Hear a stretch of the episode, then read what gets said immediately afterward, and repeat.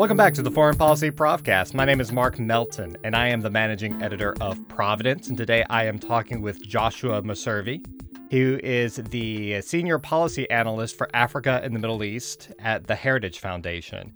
And uh, first off, Josh, thank you so much for joining us today. And I'm pretty sure I just mispronounced your last name. Could you repronounce it for us? uh, no problem, Mark. Thank first, thanks for having me. I'm really delighted to be here. Uh, so my name is Joshua Meservey. Okay.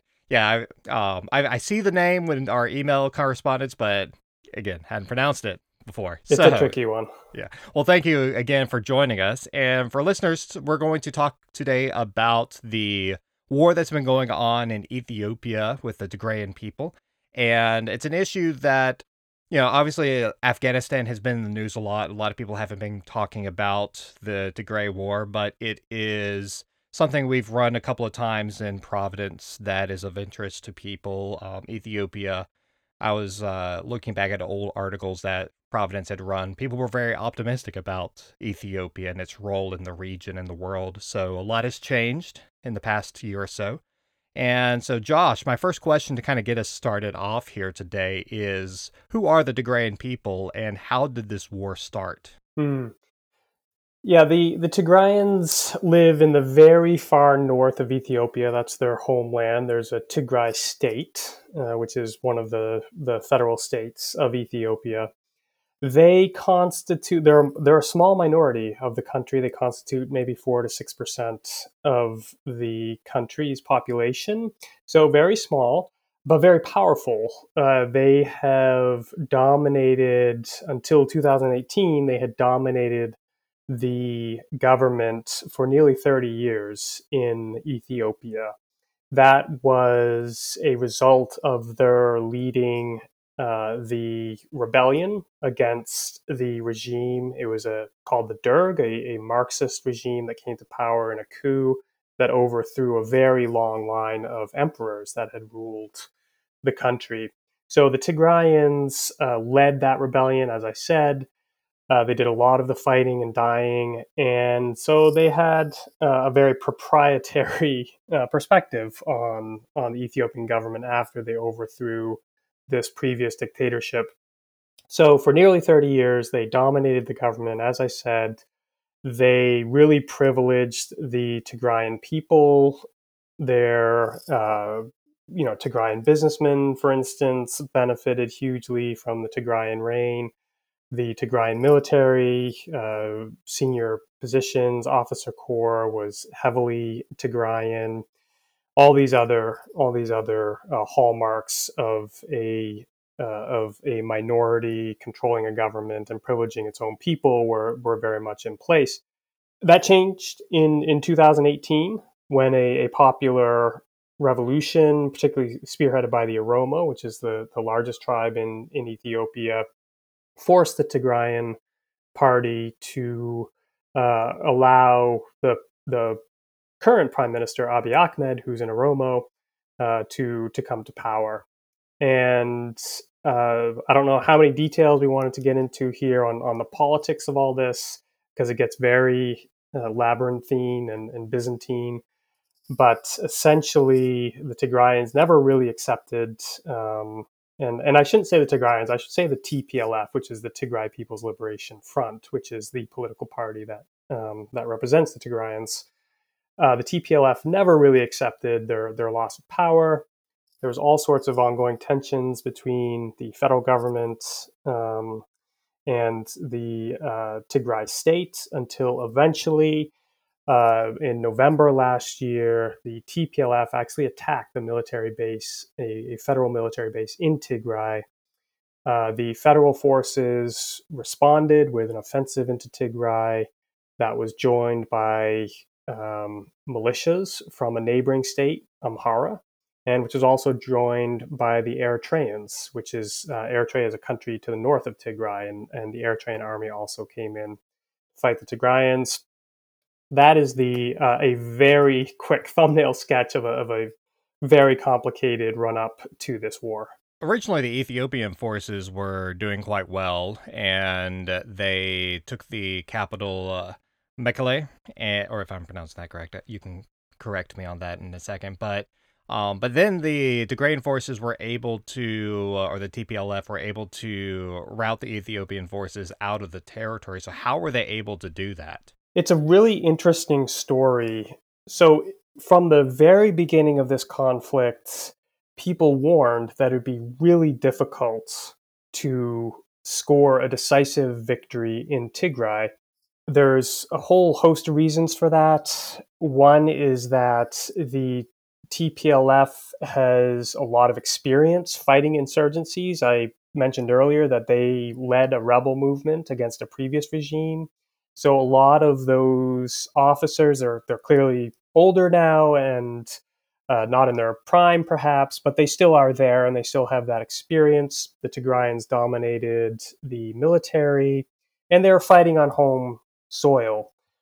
Uh, in, in addition to their Tigray was essentially a, a, massive arsenal because not only was it a frontline state with Eritrea, with which Ethiopia fought a war from 1990, starting in 1998, but again, the Tigrayans uh, dominated the military, and so they uh, sent a lot of material, military material, to Tigray.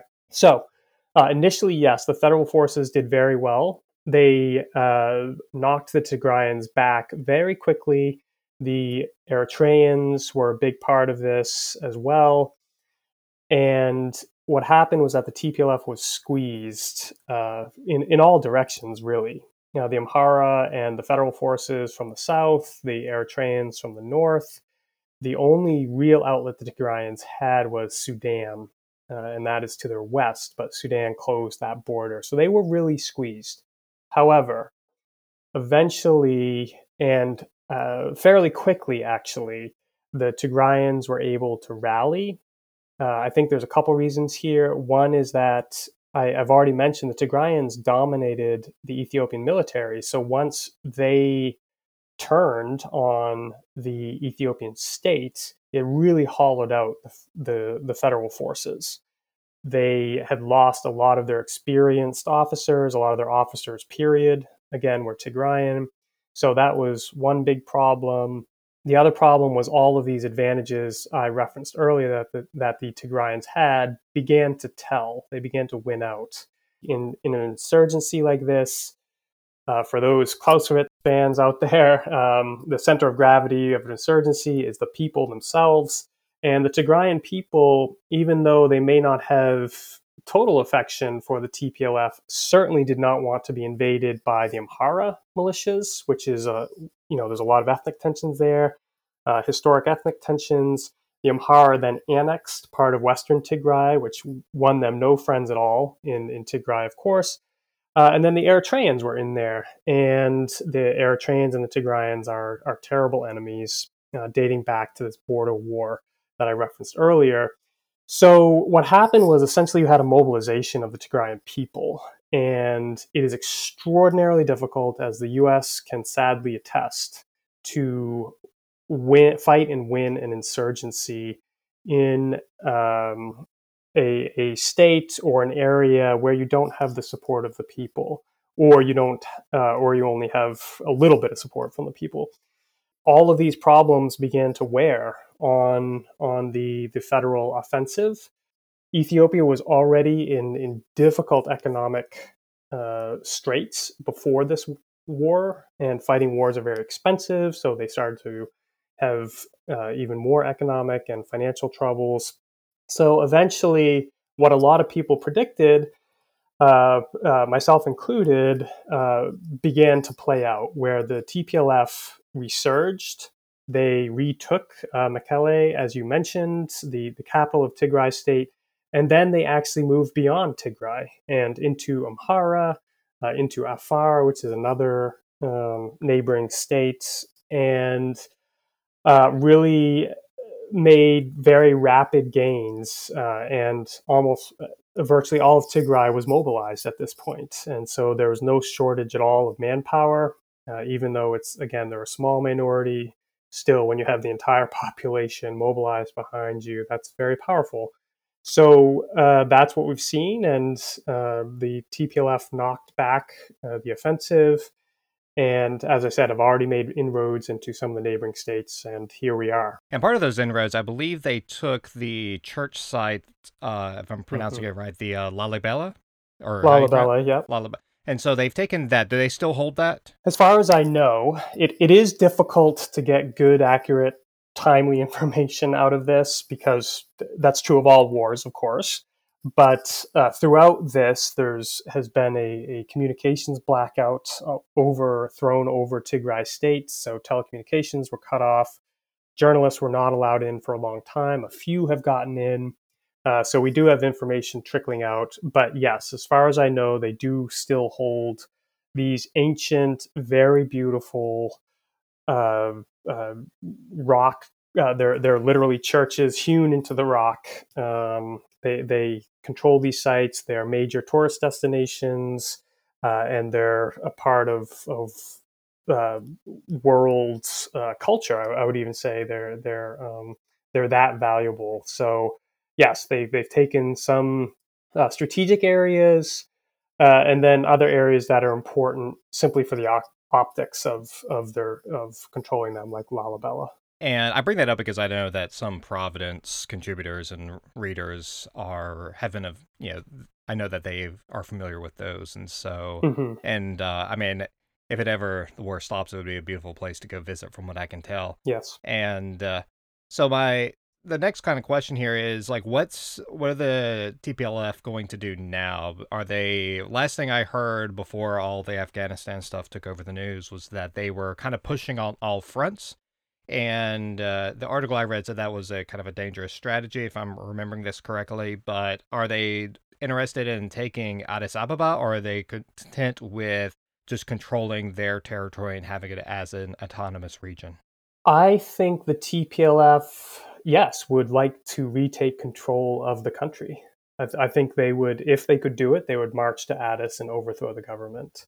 I don't think I'm being melodramatic by saying that. Uh, they've done it before. Again, 30 years ago, they did it. Uh, and I don't think they ever reconciled themselves to losing the place of power and privilege that they had for so long when they dominated the government.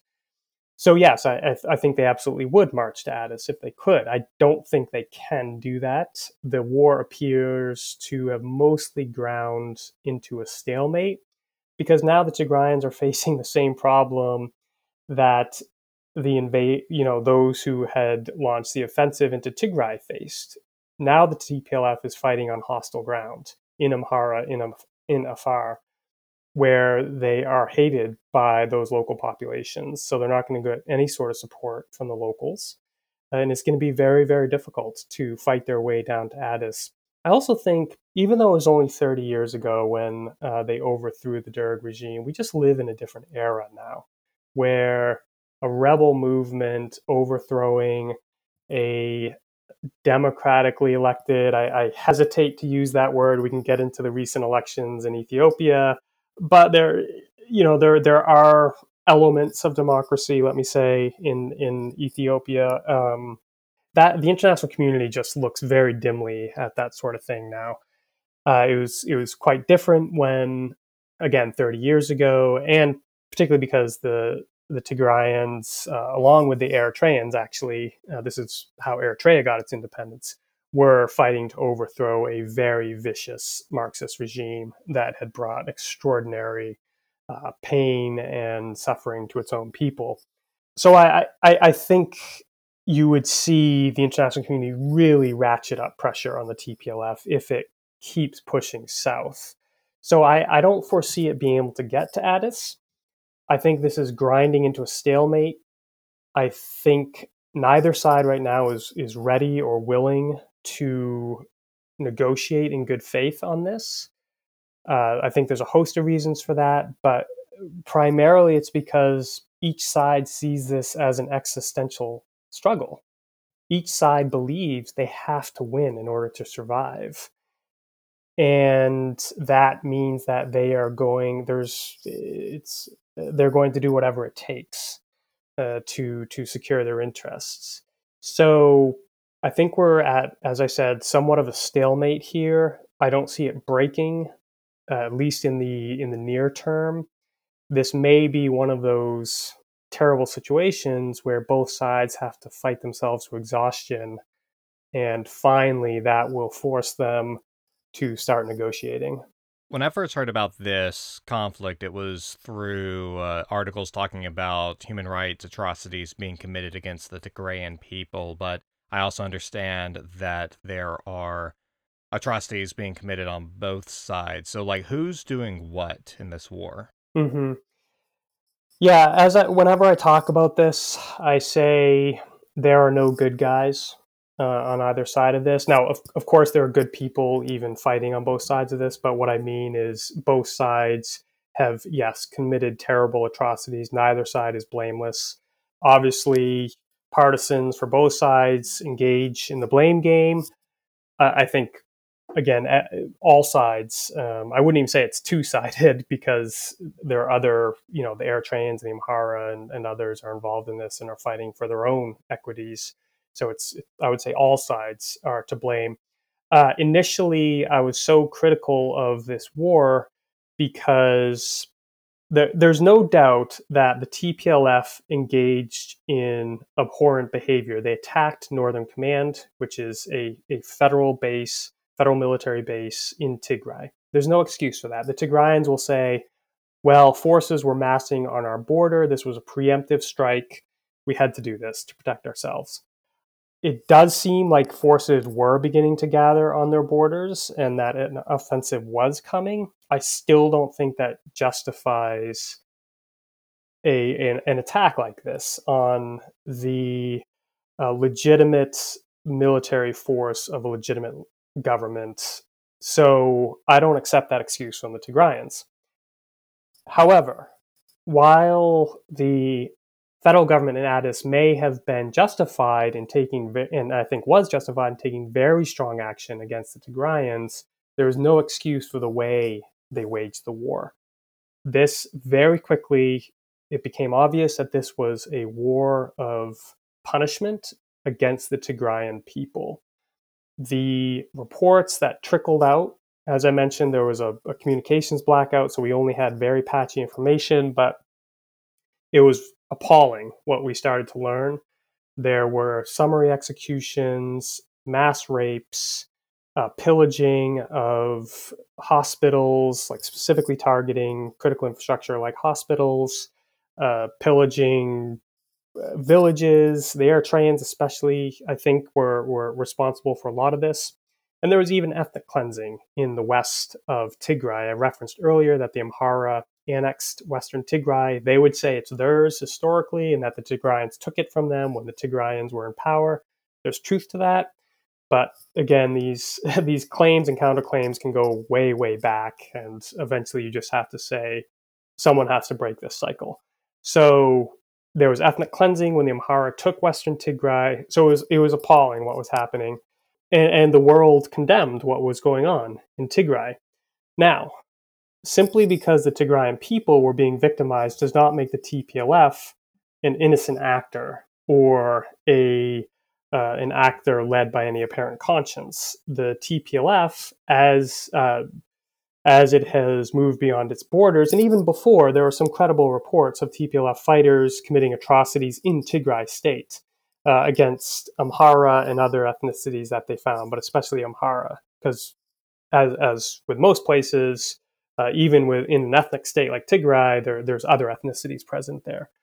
So particularly though, as they've as they've gone outside their borders of Tigray, reports are coming out of atrocities that the TPLF are now committing. This is totally predictable. This this country was badly fissured along ethnic lines and has been for many decades. When you allow armed forces like the Amhara militias into Tigray, you are going to get atrocities. When you allow the Eritrean military, which hates the Tigrayan people, and the TPLF into Tigray, you are going to get atrocities. And then when that situation begins to reverse and the Tigrayans um, head into Amhara, you're going to get atrocities. This is one reason why I am critical, so critical of the Ethiopian government, because I mentioned the TPLF is not at all innocent in the beginning of this, in, in what happened. With the beginning of this war. But I don't see any indication that the federal government, including the Prime Minister Abiy Ahmed, made every effort to avoid this sort of war. Because this is, anyone could have predicted, and many people did, that this would be a catastrophe if a war like this started out or began an, an ethnic based war in a country that is divided by ethnicity. So, of course, you're going to see horrible human rights violations. That's exactly what we've seen. I expect more of them, unfortunately. That is the nature of these conflicts. And it is, again, another reason why the federal government, as the final authority uh, in Ethiopia, which means it has final responsibility for what happens inside that country, should have avoided at all costs this sort of war breaking out. Now, maybe it was impossible. Maybe the TPLF was going to provoke a war no matter what. I think that's that's possible. But again, it was incumbent on the federal government to do everything it could to avoid this sort of war. It didn't. Atrocities on both sides. As I said, I expect those to continue. I expect this war to continue for the foreseeable future, and it's a disaster for Ethiopia uh, and for the broader region. I'm talking about the you know this disaster in Ethiopia. Like not that long ago, a lot of people were looking to Ethiopia as a darling. Like we had a uh, South African writer for us uh, t- write in 2016 about um, how lauding the country's economic growth and suggesting that it could be a model for the continent. Um, he also, you know, wrote about how Addis Ababa could be compared to Shanghai in 1987, and that he was comparing the country in general to Taiwan and South Korea. And then in 2017, we ran another article talking about how Ethiopia could be a bulwark against chaos from North Africa. Now, that's kind of ironic now because a lot of things have changed in Sudan since that article's been written. Um, but and then also, Prime Minister Ahmed was uh, received the Nobel Peace Prize in 2019. So I mean, there's a huge shift in what's been going on in Ethiopia. So, uh, like, what's Ethiopia's future now, and what role does it play in the region? um, yeah, there there was a lot of optimism and hope around Ethiopia. I shared that when Prime Minister Abiy came to power in 2018 uh, it really was an unprecedented opportunity for Ethiopia to begin building democracy there. Ethiopia has never been a democracy. It was um, uh, it was led by a long line of emperors. Uh, Emperor Haile Selassie was the last one. He was deposed, as as I referenced earlier, by this Marxist Derg regime uh, coup and uh, so obviously that was a dictatorship. Then it was the Derg was eventually overthrown by the TPLF and the Eritreans. TPLF took power. Uh, they thoroughly dominated that government. It was an authoritarian system. Uh, in 2018, these huge popular protests forced the TPLF to relinquish power to Abiy. And Abiy has always been, as as everyone is, including especially perhaps political leaders, is a complex guy. It's difficult to suss out all of his motivations and his beliefs. There, but he did appear to be an inspirational leader, so much so that, as you referenced, he was awarded the Nobel Peace Prize. And initially, he took a lot of positive measures. He made peace with Eritrea they had had uh, the shooting war that they had had in beginning in 1998 had ended, but they had had this um, sort of frozen conflict for decades, and he ended that. He he made peace with the Eritreans, which was wonderful. He released political prisoners um, that some of whom had languished for many decades in these prisons, which uh, I have heard firsthand testimony were absolutely brutal. I used to interview uh, Ethiopian refugees, and many of them had spent time in some of these prisons, and the torture they underwent and other abuse was horrifying to hear. So he did these really positive things, but he also the the unrest and the problems continued. So the large scale protests continued. The popular protests, particularly among the Oromo people, uh, continued, And the security services responded very brutally to those. They responded just as they did under the previous TPLF led regime. So there were political arrests, including of prominent Oromo politicians. Uh, just just uh, recently, the Oromo people celebrated their version of, of sort of Thanksgiving, and it turned into a massive protest demanding the release of some of these Oromo leaders. Jawar Mohammed is, is the most famous one, but there are others. Um, so there are these really concerning signs that Abiy was either adopting some of the same tactics that the dictatorial authoritarian uh, his authoritarian predecessors used or he was allowing them to happen or he wasn't able to stop them. Any of those scenarios was concerning. And they also used internet blackouts and, and other things that really came out of the playbook of the previous regime. So there's all these concerning signs. And then this war um, I think was the final disillusionment around Abiy and was perhaps the nail in the coffin of optimism um, that Ethiopia could become a truly democratic country. You know, you, you never want to make predictions. I always say the quickest way to look stupid is to make predictions. Um, so perhaps Ethiopia can fight its way to to a democracy here uh, under Ab- Abiy's leadership, but the signs do not look good at all. So I think a lot of that optimism has turned to deep concern and pessimism. And again, this is this is tragic because Ethiopia is a critical country. It's the second most populous country in all of Africa. Uh, before the pandemic, it may have been the fastest growing economy in the world. So it's a huge economic prize. Uh, it's a linchpin in a very fragile region. It's in East Africa. It is a long running uh, counterterrorism partner with the United States. So it has troops in Somalia, for instance, fighting as part of an international force against the Islamist terrorist organization there, Al Shabaab. So this is a really, really important country. And the US was rightfully delighted that there was an opportunity here uh, to see Ethiopia embrace democracy and, and, build an inclusive and representative government, uh, that those hopes uh, appear to be foundering uh, on the rocks of the Tigrayan conflict. I hope I'm wrong, but I, I'm, I'm a bit pessimistic here about the trajectory. My final question here is the country isn't strategically important in the way that you know Iraq or some of these other places might be, and so it seems doubtful that the Biden administration will do much, especially militarily. And but what can or will the United States do now in Ethiopia? Yeah, so uh, this is one of those deeply thorny problems that pop up in foreign policy frequently. Uh, you're right. Ethiopia is not as strategically important as a place like Iraq or even Afghanistan. Um, so any suggestion of U.S. military involvement, and you see these conspiracy theories trickle around sometimes, uh, is is ludicrous, right? Like uh, no one is contemplating that. No one should be contemplating that.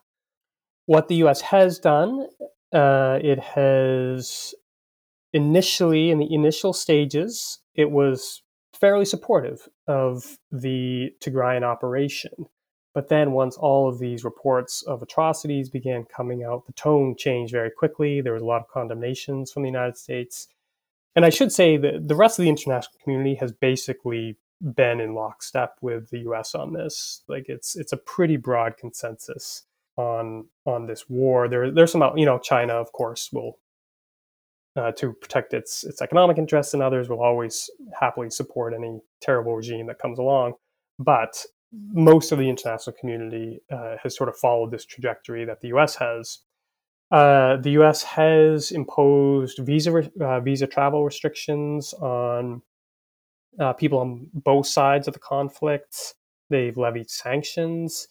They have sent um, the special envoy, his name's uh, Jeff Feltman, uh, special envoy for the um, over there to uh, frequently uh, a number of discussions with the Ethiopians and others. Uh, congressmen have gone over. So Senator Chris Coons, especially, um, Biden tapped him to go over there and, and talk with with Abiy and and other players.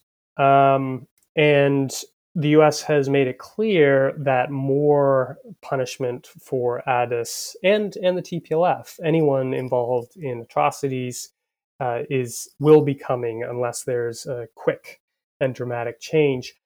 My my concern here is that I, I, I just laid out why Ethiopia is so important in in the Horn, and I've also mentioned earlier that both sides of this conflict see it as existential. That means there's really not much the US can do to shift behavior during this conflict right now because our means, we have potent means, sanctions are very powerful, other measures we can use are very powerful, but when they run up against red line issues for politicians or governments or countries, those means can still bring pain, but they can't cause change because you're you're dealing with a red line issue, and an existential issue. I, th- I think that's the situation we're facing here in Ethiopia. So the balance that the U.S. needs to strike is to yes, express its horror and its indignation about what is going on as far as the human rights violations are concerned in during this conflict but it also needs to speak temperately i would say and uh, especially to the federal government in in addis it needs to maintain those lines of communication it cannot afford to totally alienate Ethiopia. That would be a disaster for American interests. So it needs to find this balance between, as I said, some of these punitive measures, but also offering carrots and inducements to to Addis Ababa, and also just acknowledging their real grievances um, and the wrongdoing by the TPLF. So it, it's a really hard balance to find, but that's the nature of foreign policy, right? And uh, that's what our diplomats exist for, is to strike these delicate balances. Uh, we'll see how, how the Biden administration does on this. I, I'm not totally positive so far. Again, I think plenty of the measures have been appropriate. I'm glad that they've been engaged as as heavily as they have been, but engagement alone is not success. Uh, you actually have to have results to to achieve success. So you can have all the engagement in the world you want, but if it doesn't achieve results, then what's the point? And we haven't seen any results at all in Ethiopia yet. And I worry that this path of just figuring out larger and larger and heavier and heavier anvils to drop on the uh, federal government in Addis is actually going to make it harder to achieve results, um, to to push for a negotiated settlement. We'll see. Again, this is this is very very difficult. This is what, what diplomats exist for, as I said earlier, and this is the balance that the Biden administration needs to find. I think we're a little bit on autopilot right now, where we sort of have this playbook that we roll out every time we face one of these situations, and it's like, okay, here are the sanctions, here are the visa restrictions uh, et cetera, et cetera, et cetera. But each conflict and each situation is really different, and Amer- the American interests that are involved are very different. So we need creative thinking here, and uh, we can't just use the same blueprint that we use everywhere else and expect it to be particularly effective. It's a long, tough road ahead. Uh, I, I mostly you know mourn for the Ethiopian people themselves. Ethiopia is one of my favorite African countries. I've been fortunate enough to spend months there. Uh, it's it's the most interesting African country, I would say. It's hugely important, uh, and this has just been a disaster. As I said earlier, I think U.S. means are limited in what we can accomplish. We need to do what we can to to push for a negotiated settlement, but we have to maintain a working relationship with Addis Ababa just for for our own sakes. Well, Josh, thank you for joining us on the Profcast, and here's to hoping that we have creative solutions in our foreign policy. I, I would agree with that. Thanks so much for having me.